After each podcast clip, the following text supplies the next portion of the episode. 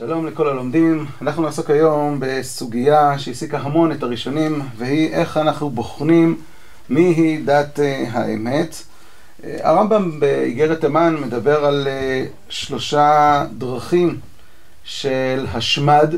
הוא אומר שהעמים ניסו לגרום לנו לצאת מדתנו ולעבור לדתם או על ידי השמדה גופנית או על ידי ויכוחים תיאולוגיים, זאת הייתה הדרך השנייה, אבל הדרך השלישית שהרמב"ם אומר שהיא הקשה מכולם היא הדרך של הניסיון לחקות את הדת שלנו ולטעון שהדת שלנו היא הדת המזויפת והדת שלהם היא הדת הנכונה, היא תורת משה. והשמד הזה, אומר הרמב"ם, זה השמד הקשה ביותר, למה? כי כשאתה בטוח בדת שלך עכשיו אומרים לך או שאתה תחלל שבת או שאנחנו הורגים אותך, אז אתה יודע שאתה מת על דבר גדול, על הדת שלך שהיא ברורה לך. אבל כשמתחילים לערער אותך, האם בכלל התורה שאתה מאמין בה והדת שאתה מאמין בה היא ודאית, היא אמת, אז על מה למות? ובפרט שבתקופת הגלות עם ישראל היה במצב של ירידה מאוד מאוד קשה, חוסר הצלחה בוודאי במובן של האומה לעומת הצלחת האומות שגם הנצרות וגם האסלאם הצליחו ביותר וזה יצר ערעור מאוד קשה על הדת. איך בוחנים מדת האמת? אז האמת שמי שמסתכל רואה שאצל הראשונים עיקר המחלוקת או המאבק הייתה מול, כן, עיקר המחלוקת היה מול הדתות ה... שחלקו איתנו בשאלות של מי דת האמת, אבל האמינו באלוקים, האמינו באלוקים שנותן תורה.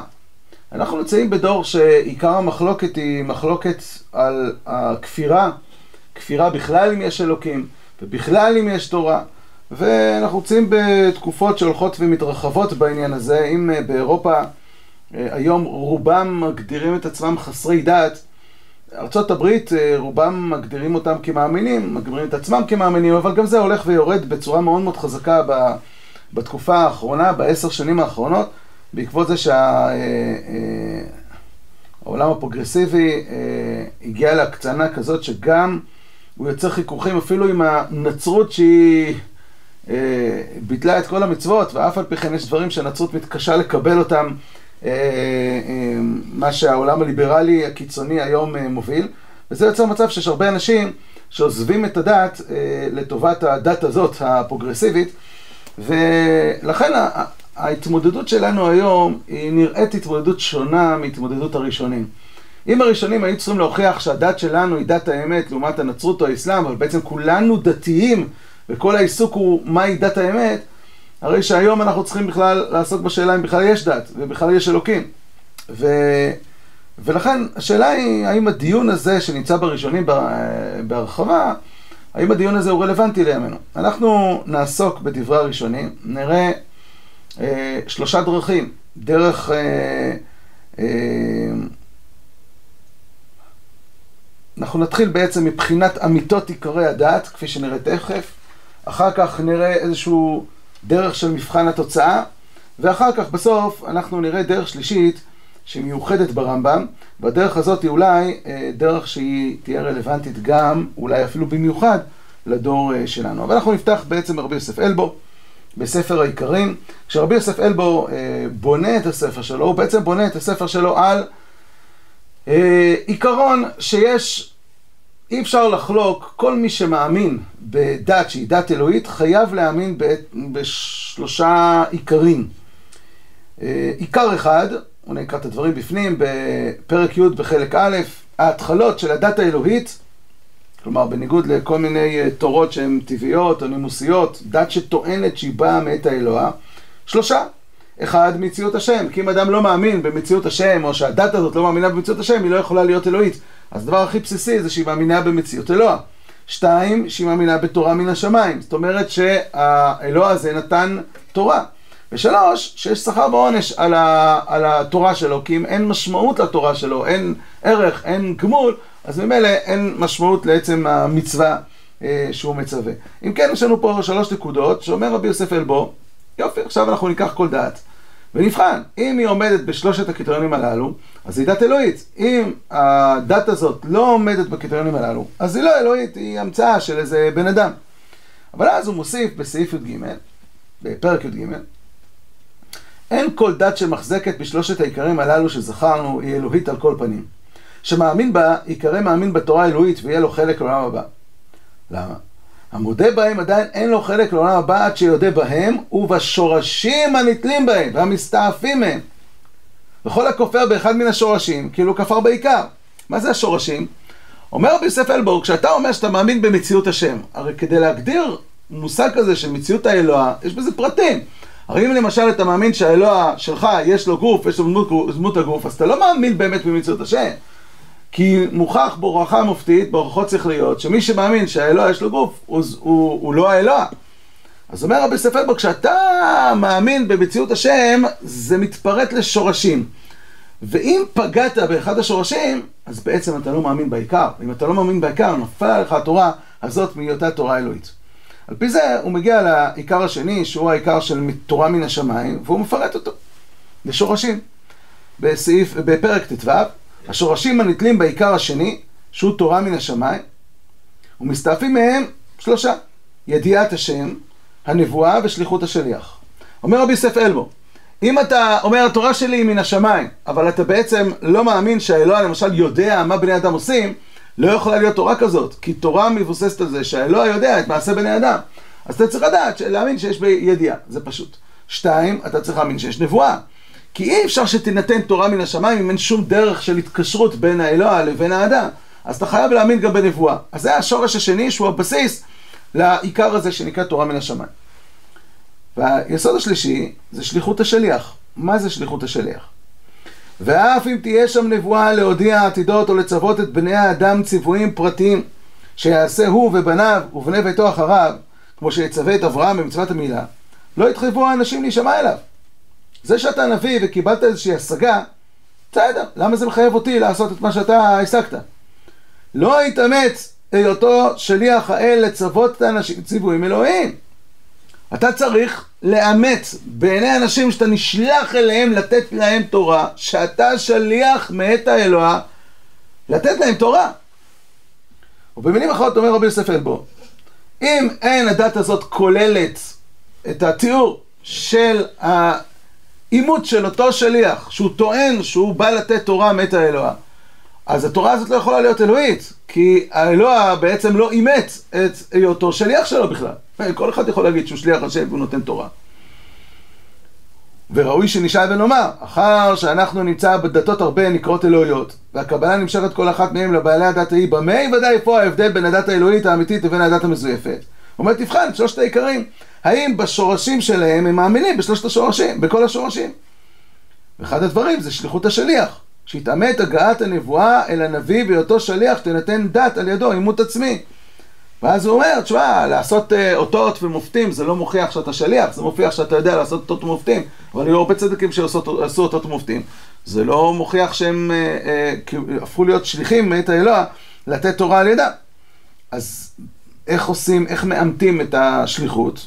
בזה שתהיה, תיקח את כל האנשים שאמורים לקבל את התורה הזאת, ותכנס אותם ביחד, ותעשה להם מעמד נבואי, שהם ישמעו שהאלוה נותן לך תורה, כמו שמשה רבנו עושה.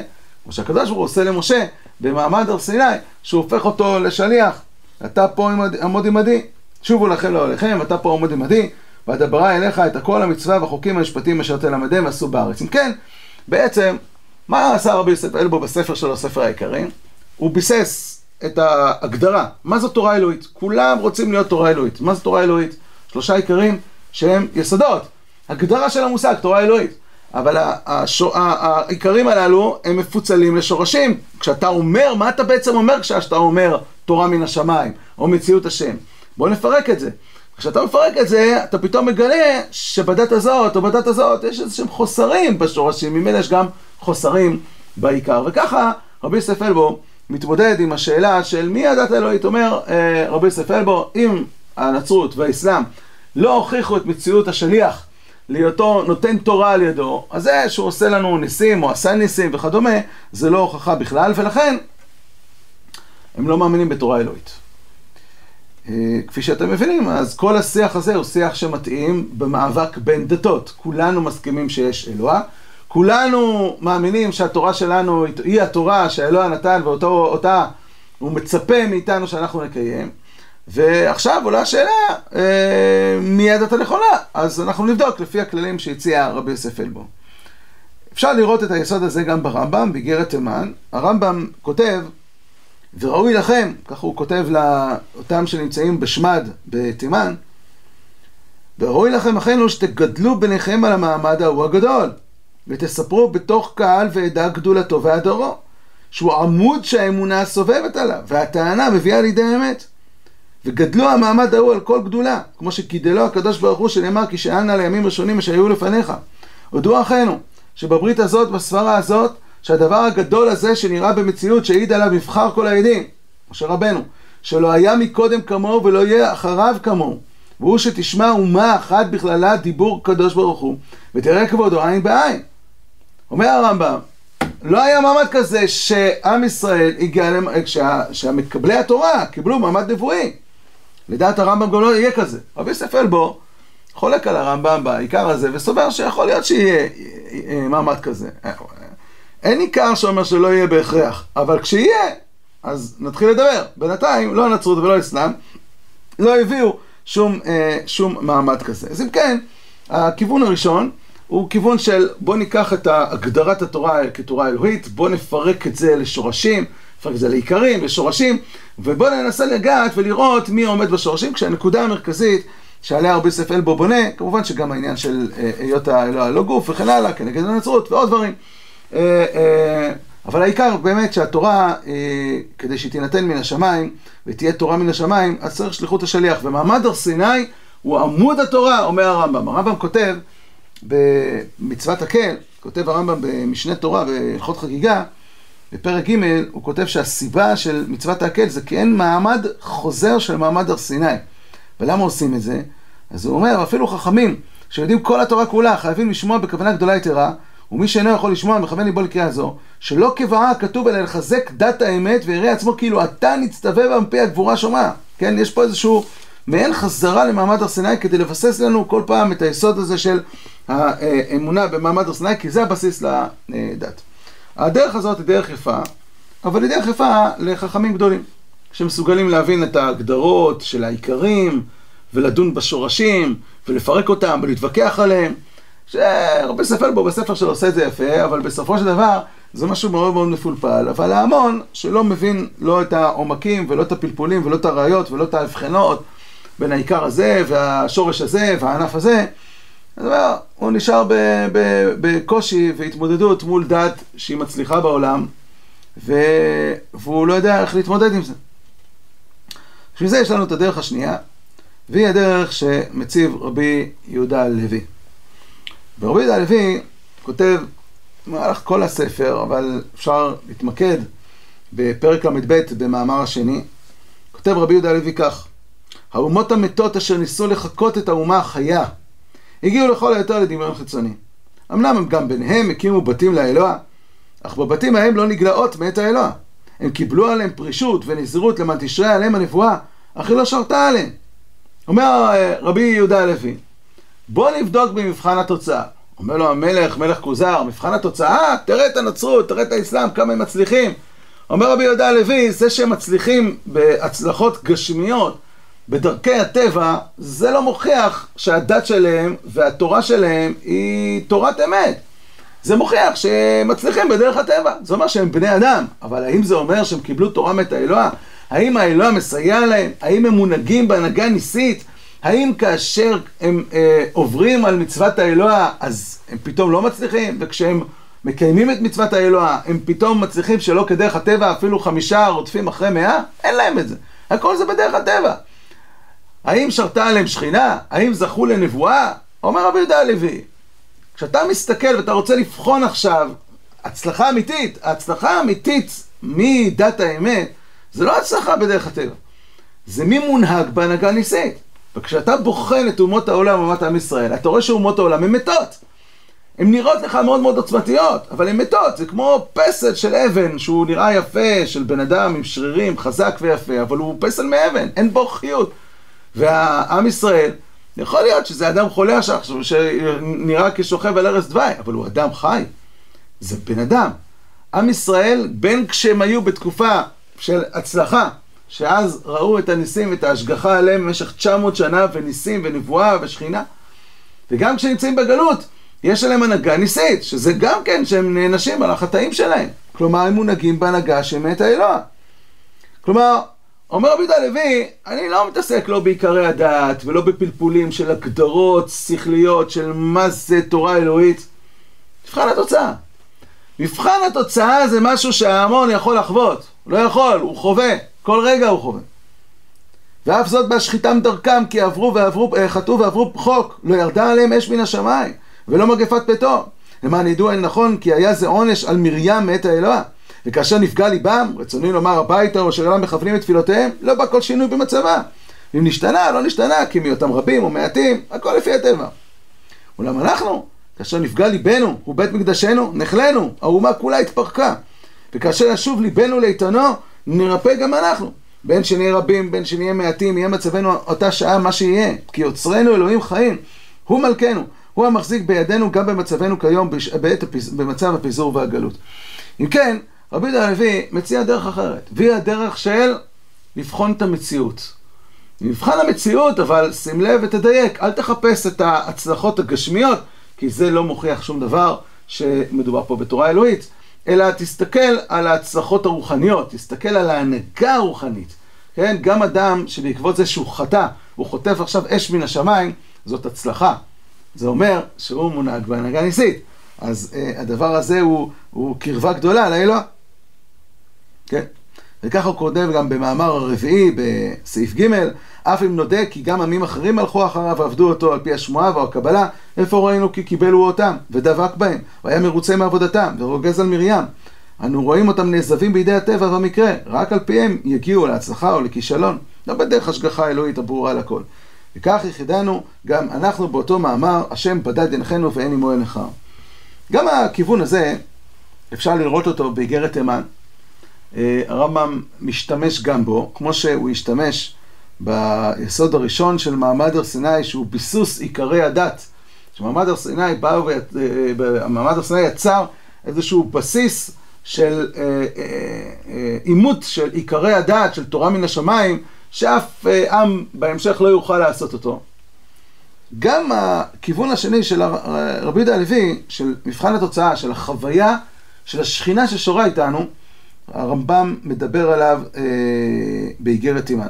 וככה הוא כותב, שלמה המלך עליו השלום, מדבר פה על שיר השירים, דימה אותנו לאישה יפה בתכלית היופי שאין בה דופי, שנאמר כולך יפה רעייתי ומנבך. ודימה את שאר האמונות והסברות שרוצים להמשיכה אליהם ולהחזירה לאמונתם כאנשי בליעל השטופים בזימה שמפתים את הנשים שהן בנות חי להשיג מה מהן תאוותן המכוערת. כן נראה לנו עם אלו שהם מסיעים אותנו פתים להחזרנו לדתותיהם. ואולי נאחז ומסתבך בסבכי חזותם ובענפי שקריהם. ואז הוא אומר, מה, מה אנחנו משיבים להם? הרמב"ם בזה מפרש את הפסוקים, שובי שובי השולמית, שובי שובי ונכס זבח. בואי תהיי איתנו, בואי תהיי חלק מאיתנו, מהאמונות שלנו. מה התשובה של האומה לאומות העולם שהם אה, מנסים למשוך, אה, למשוך אותנו אליהם? אז הפסוק אומר, מה תחזו בשולמית כמחולת המחניים? מה זה מחניים? התוכלו להראות לי כמו מחולת המחניים? כלומר, שהאומה תטעון כנגדם ואומרת להם, הראוני כמו מעמד הר סיני שהיה בו מחנה אלוהים ומחנה ישראל, זה לעומת זה. פה הוא לא מדבר על ההשגה הנבואית, על זה שפתאום אה, אה, הצלחנו לאמת את נבואתו של משה רבנו, זה לא הנושא פה, משה רבנו בכלל לא נושא ולא תורה מן השמיים. הנושא פה זה עצם הופעת השכינה על ישראל, שיש פה אומה שנפגשת עם אלוהיה, יש פה מפגש חי, יש פה קשר, כמו שחז"ל קוראים לזה במסכת אה, אה, תענית, ביום חתונתו זה מעמד הר סיני, יש, יש פה קשר חי שבין האומה לבין אלוהיה, זה לא איזה משהו שעובדים, קיימים מצוות, ובעולם הבא אתה תזכה לחיי העולם הבא. יש קשר חי שבא לידי ביטוי במעמד הר סיני, אבל בעצם מעמד הר סיני היה יריית פתיחה, בכל יציאת מצרים ומתן תורה היה יריית פתיחה לקשר שממשיך הלאה בין אה, עם ישראל לבין האלוהים. אז זה מה שעם ישראל עונה לאומות העולם. אנחנו בסופו של דבר פגשנו את אלוקים, חווינו אותו, הוא היה אה, מנהיג אותנו, וממילא אה, אנחנו ממשיכים ללכת בדרכו. לדעת רבי יהודה הלוי, הוא מזכיר במאמר ד' י"ז, שיש הבדל בין הדרך הראשונה לדרך השנייה, הדרך של ההוכחות, השכליות, לבין הדרך של אה, לפגוש את האלוה בהשגחה שהוא משגיח על האומה בצורה ניסית, אומר רבי יהודה הלוי, לדבר הזה יש השלכה גם לגבי מסירות הנפש. אדם שהגיע לבירור דרך השכל, שהאמונה היא אמונה אמיתית, אז הוא הוכיח בשכל, מחר בבוקר יהיה קושייה והכל ייפול. אז התחושת הוודאות שלו היא לא מוחלטת. זה משהו שכלי. וכיוון שהוודאות היא לא, התחושת ודאות היא לא מוחלטת, אז לא בטוח שיצטרך להגיע למצב שהוא ימסור את הנפש שלו בשעת משבר. לעומת זאת אומר רבי יהודה הלוי, מי שחווה את אלוקים במציאות, מי שחווה את ההשגחה האלוקית, מי שרואה את הקשר שבין עם ישראל לבין הקדוש ברוך הוא כקשר חי, המפגש הזה מאפשר לו להגיע לכדי מסירות נפש, יש לו ודאות מוחלטת, כי זה מציאות. וכך כותב רבי יהודה הלוי גם בהקשר לאברהם אבינו. אברהם לעומת זה, לעומת אריסטו, שביסס את האמונה על הוכחות שכליות, באו עליו ניסיונות רבים. הסבל שסבל בראשונה באור כסדים, אחר כן בבן ידו כגר בארץ, ואחרי זה במילה, אחרי כן בהרחקת ישמעאל, אחרי זה בעקדת יצחק, בעלות העולה. והוא עמד בכל אלה כי הוא השיג את מה שהשיג מן העניין האלוהי בחוש. הוא פגש את אלוקים. מבחן התוצאה, הוא יוצר גם תוצאה, הוא יוצר אמונה, שאמונה שהיא מביאה למסירות נפש. ככה גם הוא כותב אה, מאמר ג' בסעיף י"ז, בסעיף ז' עד סעיף י', שהוא מדבר על ברית המילה ועל אופי מצוות השבת בישראל לעומת אומות העולם שניסו לחקות את השבת, אבל השבת שלהם לא נראית כמו השבת שלנו. יש מסירות נפש בשבת של עם ישראל. רק מי שנמצא בוודאות כל כך גדולה, מסוגל לעזוב את הכל, מסוגל להפסיק לעבוד, מסוגל... לה... למה? כי הוא יודע שיש לו אלוקים חי.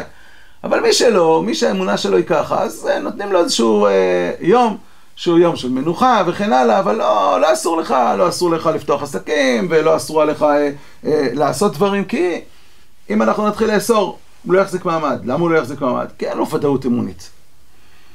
גם הרמב"ם באיגרת תימן, שוב פעם, גם את הנקודה הזאת מדגיש, והוא אומר שמי שעמד על הר סיני, אין סיכוי שהוא ייפול בשמדות. מה הכוונה? כותב כך: אתם אחינו חזקו ואימצו וישנו על הפסוקים האלה האמיתיים, ואל יבהילו אתכם השמדות אשר תקפו אתכם, ואל יפחיד אתכם תוקף יד האויב עליכם וחלישת אומתנו. שכל העניין הזה של השמד שמופיע בעולם, אינו רק ניסיון ובחינה להראות אמונתכם וחיבתכם בעולם. ושלא יחזיקו בדת האמת בעיתות כאלו כי אם החכמים שהם יראי השם מזרע יעקב, הזרע הטהור והנקי שנאמר עליהם ובשרידים אשר השם קורא. והם האנשים שעמדו אבותם על הר סיני ושמעו הדיבור מפי הגבורה ושלחו ידיהם ואמונתם לברית וקיבלו על עצמם המעשה בקבלה. כי כתוב שם אחר כך, לנו ולפנינו עד עולם. אומר הרמב"ם, מי שהיה במעמד הר סיני, הגיע לב... שאבותיו עמדו על הר סיני. הוא הגיע לוודאות כזאת מוחלטת באמונה, שהוא יהיה מסוגל לעמוד בכל השמדות.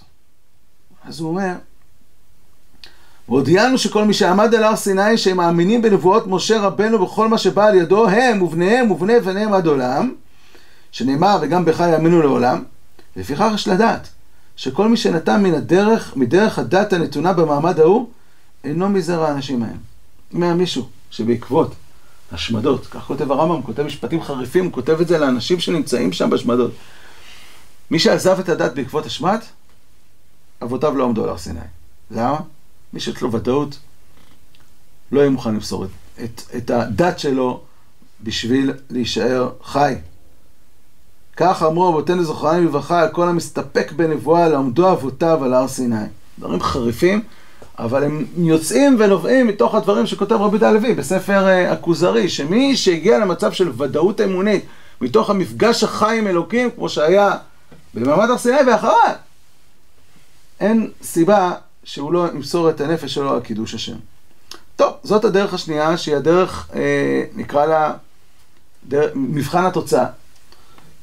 הדרכים הללו, כפי שאמרנו, הם פחות רלוונטיים ב, אה, בימינו, ואנחנו תכף נעמיק מדוע. אבל לפני כן ניכנס לדרך השלישית של הרמב"ם. והרמב"ם מציע כיוון שלישי באיגרת אה, תימן, שאחר כך אנחנו נראה אה, את הדרך הזאת מתרחבת במורה נבוכים. וכך כותב הרמב"ם. הוא אומר, אין הפרש, סליחה, כולם אין חפצם, אלא לדמות שקריהם לדת השם. ולא תדמה המלאכה האלוהית, שזאת אה, תורת ישראל, למלאכה אנושית, שזה מה שהם המציאו. אלא לתינוק שאין לו ידיעה באחת מהם. אדם שהוא תינוק, ילד, שמסתכל עכשיו על התורה הזאת ועל התורה הזאת, הוא לא מצליח, אומר, תשמע, זה נראה אותו דבר, באמת אני לא יודע איפה זה מלאכת השם ואיפה זה מלאכה אנושית, איך אני, איך אני יודע? ואין הפרש בין דתנו זאת לשאר הדתות שרוצים לדמות אליה, אלא כמו שיש ההפרש בין אדם החי, המרגיש, ובין צלם שפסלו אומן מעץ, או שיצקו ממתכת. לוקח פה את המשל של רבי יהודה הלוי, על הפסל מאבן מול האדם החי, אבל בכיוון אחר לגמרי ממה שרבי יהודה הלוי הביא. רבי יהודה הלוי רצה לתאר פה את ההנהגה הניסית, האלוהית, לעומת הנהגת הטבע. הרמב"ם רוצה ליצור את ההבחנה שבין תורה הזאת לתורה הזאת. הוא אומר, כשאתה מסתכל מבחוץ על פסל מאבן יפה, עם שרירים וכולי, זה נראה לך כמו הבן אדם החי. אבל זה רק למי שמסתכל חיצונית. מי שמתקרב או מכיר את מה שקורה בפנים, הוא יודע שבפנים יש פה אבן, ופה בפנים יש אדם חי, עם כל הבחינות של האדם החי, עם העורקים והגידים וכל מה שמחיה אותו. הוא אומר אותו דבר גם, גם בתורות. מי שמסתכל חיצונית, הוא אומר, תשמע, מה ההבחנה? אה, אצל האסלאם יש אה, איסורים של מה מותר, מה אסור לאכול, גם אצלכם יש, אצלנו יש את זה, אצלכם יש את זה. זה נראה אותו דבר. אומר הרב, זה רק מי שמסתכל חיצונית. לפי שאינו יודע פנימיות של שניהם. אבל החכם היודע הפנימיות של זה ושל זה, אז יודע שהפנימיות של זה, הצלם, אין שם תיקון מלאכה. לכן נדע שהפנימיות של האדם יש בה נפלאות אמיתיות, והמלאכות המורות על חוכמת הבורא יתברך. כן הדבר בכסיל שאינו יודע סתרי כתבי הקודש ופנימי המצוות. תכף ננסה להבין מה הוא כותב כאן. מה זה פנימי המצוות וסתרי כתבי הקודש? שירצה לערוך דתנו זאת, לעשות השוואה אל הדת המזויפת, הנפעלת, יחשוב שיש להם ערך בדמיון. הואיל וימצא בדת השם איסור והיתר, וגם בדת המסויפת יש איסור והיתר, ובדת השם ימצא מיני עבודות, יש תפילה, אצלנו יש תפילה, אצלכם יש תפילה. דת השם יש בה ציוויים הרבה, ואזהרות, ועונשים, ושכר, גם אצלהם יש עונשים, ושכר, וזה. אבל אילו ידע פנימיותם, היה יודע שהדת האלוהית האמיתית, ושחוכמתה בפנימיותה, ואין לה שום ציווי ולא אזהרה שאין בפנימיות שלה דברים המביאים תועלת בשלמות האדם. מה אומר הרמב"ם? הוא פה ממשיך ומפרט את זה. אומר הרמב"ם, אתה צריך לבדוק, האם התורה הזאת היא תורה שיש בה מבנה אורגני אחד? לא איזה אוסף של דברים שזרקו אותם ככה וערבבו אותם, ואז נראה לך כזה, זה משהו, הנה, פה יש את זה ופה יש את זה, הכל נראה כזה, הנה, אני רואה אותו דבר. אבל יש סדר, יש ארגון, יש תכלית לכל התורה הזאת, ושאתה רואה שכל מצווה ומצווה מכוונת אל אותה תכלית.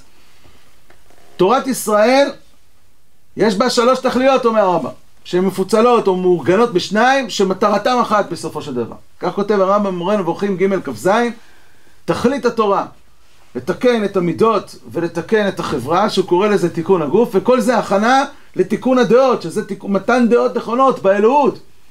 זו תכלית התורה. כל מצווה מתאר מצוות, וכל הפרטים של המצוות כולם, עכשיו אני אקח לך ואני אראה לך אחד לאחד איך שהם באים לתקן את אחת מהדרכים, הנקודות הללו.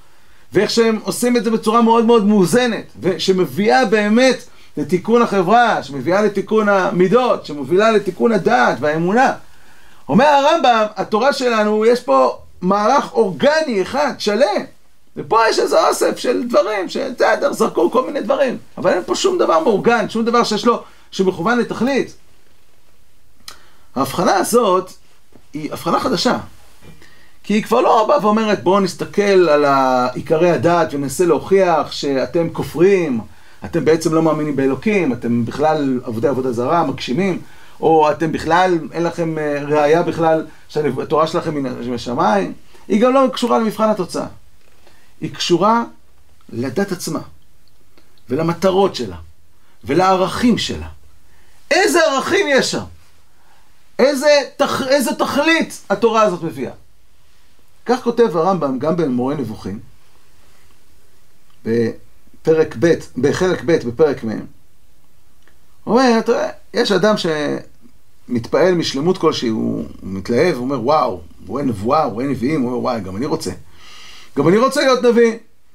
מה הוא עושה? מה הוא עושה? אז הוא מנסה לחכות את מי שהוא נביא. שכן אנו מוצאים אנשים שהתיימרו להיות נביאים, ואמרו דברים שמעולם לא באו בהתגלות מן האל. יש כאלה שטענו שהם נביאים והמציאו כל מיני המצאות. יש כאלה שיותר אה, מתוחכמים, אז הם העתיקו מנביאים אחרים נבואות שהן נבואות אמת. אז יש מצב שלפעמים בן אדם בא ואומר, והוא אומר שטויות, לפעמים יש בן מצב שבן אדם אומר דברים של אמת, אבל הוא עצמו, הוא לא המקור, הוא אדם שהעתיק מישהו אחר, טיפה משנה, כדי שבכל זאת אה, אה, ייראה כדבר חדש, ואז הוא מוציא את זה לעולם. אז הוא אומר, רבא, איך אנחנו יכולים לדעת שמה שבא אדם שטוען שהוא נביא, והוא מביא לנו תורה שהוא טוען שהיא תורה אלוהית, איך אנחנו יכולים לבחון אותה ולדעת שהתורה הזאת היא אלוהית, והאדם הזה הוא באמת בן אדם שהוא שליח השם? אומר הרמב"ם, ידיעת כל זאת וההבחנה בו ברורים מאוד. הנה, זה מה שרצינו לדעת. אומר הרמב"ם,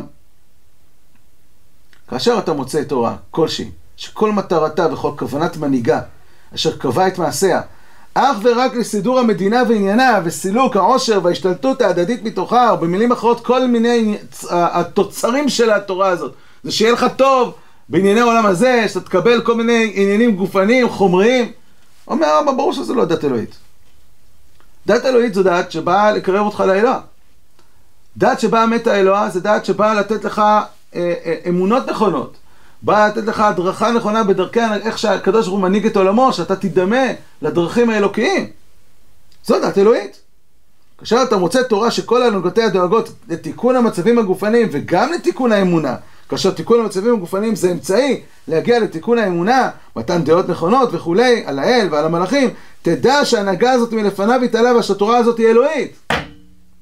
אם כן, אומר הרמב"ם, שכשאתה רוצה לבחון תורה, תבחן אותה בהתאם לתכלית שלה.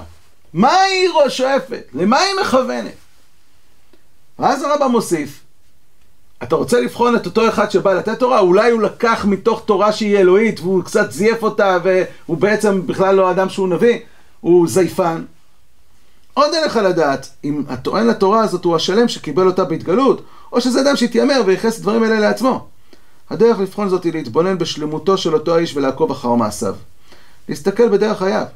סימן המובהק ביותר הוא שהוא מרחיק עצמו מן ההנאות הגופניות ובז להם. בפרט זוהמת הביאה. אומר הרמב"ם, תסתכל על אותו אחד ותראה איך צורת ההתנהלות של החיים שלו. האם הוא תואם את אותם שאיפות, את אותם ערכים, את אותם הדרכות מוסריות, ערכיות, הנהגתיות? האם הוא אדם אלוהי? אם הוא לא אדם אלוהי, איך הוא ייתן תורה אלוהית? עכשיו בעצם כשאנחנו שנייה עוצרים, הוא אומר, רגע, מי, מי קבע שהערכים הסופיים, התכלית האמיתית, הסופית, זה ידיעות נכונות, באלהות, זה ללכת בדרכי האלוה? זאת הנחת יסוד של, של הרמב"ם, או במילים אחרות, זאת הנחת היסוד שכל מי שרוצה דבקות באלוקים, הוא צריך לשאוף אליה. מה בעצם, איזה מין הוכחה קבע לנו פה הרמב"ם? הרמב"ם אומר, תשמע, אני קובע ערכים, אני קובע אידיאלים, אני קובע תכליות. התכליות הללו, כל מי שמאמין בהם, עכשיו צריך לבחון האם התורה שעומדת לפניו מובילה לשם או לא מובילה לשם. אם הוא מובילה לשם, והנותן שלה הוא גם, אתה רואה שהוא הוא, הוא מתנהל, הוא, הוא כזה, הוא באמת תואם את אותה תכלית, מצוין. אבל אם לא מובילה לשם, הטוען שלה בכלל לא מתנהל על פי הערכים הללו, מה יש לך ללכת אחריו? רגע, אבל מי אמר? אולי הוא באמת... אה, אה, מי אמר שזה אמת או לא אמת? יש לנו פה כיוון חדש שהוא מאוד מאוד תואם את הדור האחרון שלנו. הדור שלנו לא מעניין אותו מה האמת. גם אם תוכיח לו, קודם כל אין לו קושיות בכלל. אין לו שאלות, לא על האמונה ולא על היהדות, הוא בקושי מכיר אותה, וגם אם תשאל אותו מה הקושיות שלך, והוא ייתן לך עשרה קושיות, ואתה תתרץ לו עשרה תירוצים, הוא לא יהיה מחר אדם מאמין, והוא לא יקיים את המצוות. וגם אם בורא עולם ירד לו מן השמיים, ויגיד לו שולם עליכם, אני בורא עולם, והנה אני נותן לך את התורה שלי, הוא לא ירצה לקיים אותה. הוא יהיה מוכן אפילו לשלם מחירים על זה שהוא לא יקיים אותה. אם אין התאמה בין עולם הערכים והמוסר שלו ומה שהוא רוצה שיהיה לו בחיים, לבין התורה הזאת. וזה יסוד מאוד חשוב שמציף פה הרמב"ם. אומר הרמב"ם, יש תור שהנושא זה לא מה האמת, האם יש אלוקים או אין אלוקים. זה לא מעניין אותו בכלל. מבחינתו, הוא מגדיר מה זאת אלוקות. הוא, יש לו שאיפות, יש לו רצונות, יש לו ערכים, יש לו אידיאלים, יש לו מוסר. אם התורה הזאת לא תואמת את המוסר ואת הערכים שלו, הוא לא ירצה בה, לא משנה, גם אם אלוקים ייתן, ייתן אותה. ולעומת זאת, אם זה תואם, הוא ירוץ אליה. ומילא, אנחנו פה מגיעים לאיזושהי נקודה משמעותית ביחס להתמודדות שיש לנו היום. מה בעצם מוביל אותנו הרמב"ם? כשאתה פוגש בן אדם שלא מאמין בתורת ישראל, יש שתי אפשרויות מרכזיות. אפשרות אחת, שהאדם הזה, עולם הערכים והמוסר שלו, הוא נמוך. יש לו שאיפות אה, מאוד מאוד אה, נמוכות, כל מה שמעניין אותו זה כסף, עושר, תאוות, אה, חומריות וכולי וכולי, ואז עם אלה, בוודאי שהוא לא יוצא את התורה שלך, כי התורה שלך לא נותנת לו את הדברים הללו, שהוא בטוח שהיא, לא, שהיא מצמצמת אותו, אז למה שהוא ייקח את התורה הזאת אם זה לא תואם את עולם הרצונות שלו? מה העבודה איתו? העבודה איתו היא כפולה. אחד, זה להראות לו שבסופו של דבר אם הוא ילך אחרי הנאות החיים שלו בצורה קיצונית, כמו שהוא הולך, בלי גבולות, בלי כללים, בסופו של דבר הוא גם יפסיד את העולם הזה שלו ואת ההנאות שלו, והוא לא ירוויח בחיים. ולהפך, דווקא תורת ישראל היא תורה שנותנת בסופו של דבר העולם הזה מאוזן, העולם הזה בריא, וגם היא נותנת לו משמעות. ואם הצלחת להעלות אותו לקומה, שהוא מבין את הערך של האיזון של העולם הגשמי, ושהוא גם כל, אה, אה, המש... כל ה... הערך שלו זה בזה שיש לו איזושהי משמעות והכנה, פרוזדור לעולם גבוה יותר, אז חיברת אותו חזרה אל התורה. לקחת את עולם הרצונות שלו, העלית אותם, הגדרת אותם והתאמת אותם אל התורה הזאת, הוא ירצה בה. הוא ירצה בה, כי הוא יראה בה את הדרך להגיע לה, להגשים את עולם הרצונות שלו. ויש סוג אחר של אדם, שהוא אדם אידיאליסט, אדם ערכי מאוד, אדם שמוכן למסור את הכל על האידיאלים שלו. אבל הוא סובר שעולם הערכים שלו ועולם הערכים של התורה זה שני עולמות.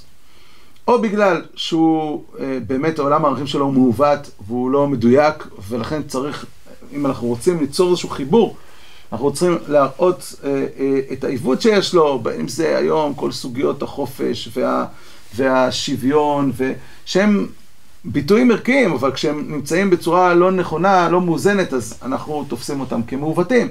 הבן אדם שחושב שיש לו ערך מוסרי מאוד מאוד גדול והוא מסתכל על התורה והוא רואה שהתורה היא לא שוויונית, אז הוא לא יוצא את התורה הזאת. ברגע שאתה תגדיר לו מה זה שוויון נכון ותראה לו איפה זה נמצא בתורה, תצליח לחבר בין עולם הרצונות שלו לבין התורה, אז תצליח להביא אותו לידי מצב שהוא ירצה בתורה הזאת, כן?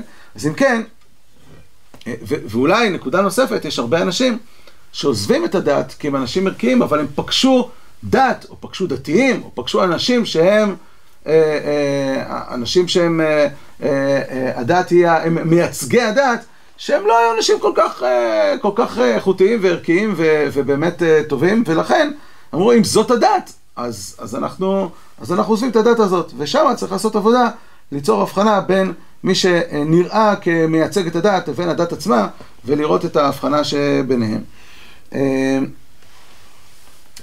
גם הרב קוק בנבוכי הדור בפרק ב' ופרק ג' מדגיש מאוד את העניין הזה שהעבודה היום היא באמת אה, לעסוק ב...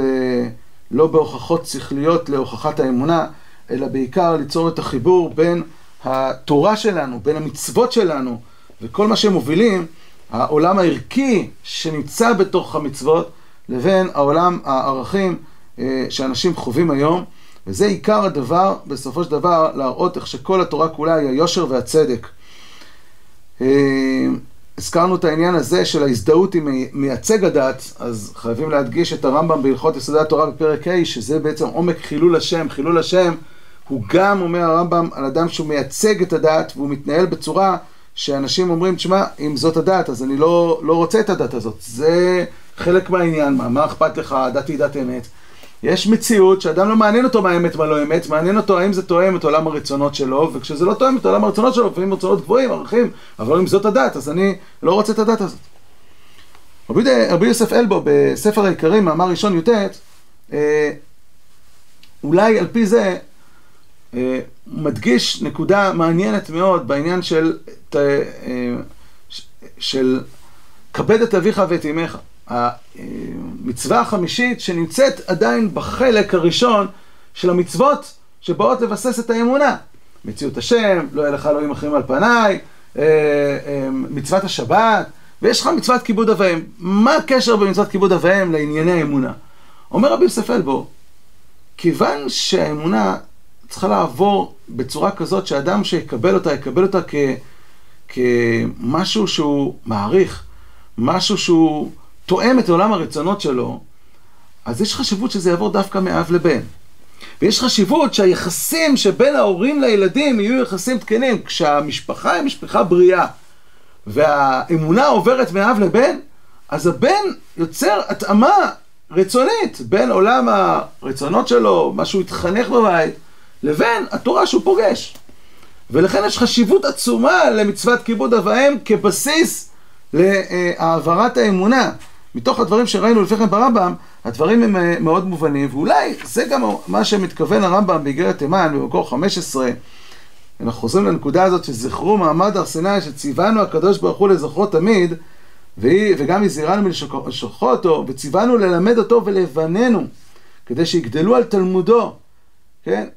רק ישמע עליך ושמוע נפשך מאוד ותשכח את הדברים שראו עיניך פן יסור מלבביך כל ימי חייך והודעתם לבניך ולבני בניך יום אשר עמדת לפני השם אלוהיך בחורר יש לנו כמה דברים שצריכים לעבור מאב לבן אחד מהם זה יציאת מצרים, שזה העניין של לספר אה, אה, לבנים את היסודות האמונה לכאורה.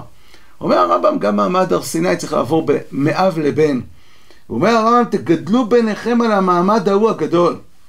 מה יש במעמד הזה? אז אפשר להגיד, כמו שראינו בהתחלה, כי המעמד הזה מבסס את העיקרים ואת הכללים שאפשר ליצור את ההבחנה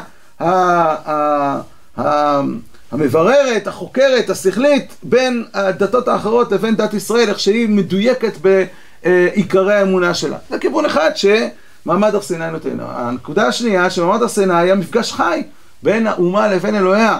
יש קשר חי בין עם ישראל לבין אלוקים. אבל הנקודה השלישית, זה שהמעמד הזה הוא ביטוי לתורה שהיא תורה שלמה, שהיא תורה מסודרת, היא תורה שיש בה שאיפות מאוד מאוד מדויקות ומאוזנות, יש בה ערכים מסוימים, וכשאתה מצליח להתאים בין הבנים לבין אותם ערכים, והערכים עוברים בצורה מדויקת, ועוברים בצורה נכונה, וכשאדם פוגש את התורה, פוגש תורה שמתאימה לעולם הפנימי, לעולם הרצוני שלו, אז ממילא הדבר הזה אה, הוא מאפשר את האמונה שתהיה אמונה שלמה ובריאה, וזה משהו, כפי שאמרנו, שהוא מאוד מאוד רלוונטי דווקא אה, לדור האחרון שלנו.